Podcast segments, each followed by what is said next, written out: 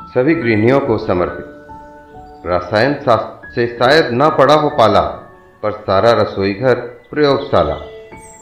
दूध में citric acid डालकर पनीर बनाना या सोडियम बाइकार्बोनेट से केक फुलाना।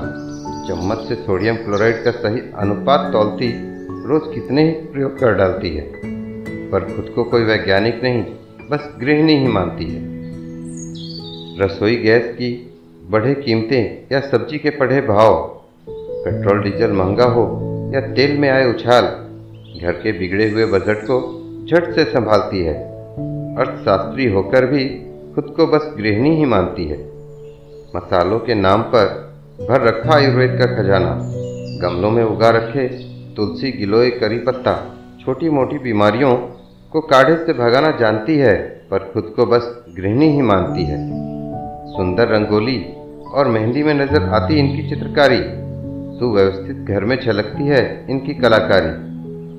ढोलक की थाप पर गीत गाती नाचती हैं, कितनी ही कलाएँ जानती हैं, पर खुद को बस गृहिणी ही मानती है। समाजशास्त्र न पढ़ा हो शायद, पर इतना पता है, परिवार समाज की इकाई है। परिवार को उन्नत कर समाज की उन्नति में पूरे योगदान डालती है, पर खुद को बस गृहिणी ही मानती है। मानो वैज्ञानिक भले ही ना हो, पर घर में सबका मन पढ़ लेती है।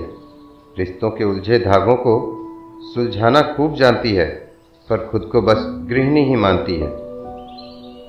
योग ध्यान के लिए समय नहीं है, ऐसा अक्सर कहती है, और प्रार्थना में ध्यान लगाकर घर की कुशलता मांगती है। खुद को बस गृहिणी ही मानती है। यह गृहिणियाँ सच में महान है, कितने गुणों की खान है। सर्वगुण संपन्न होकर भी अहंकार नहीं पालती है, खुद को बस गृहिणी ही मानती है। सभी गृहिणियों को मेरा नमस्कार, धन्यवाद।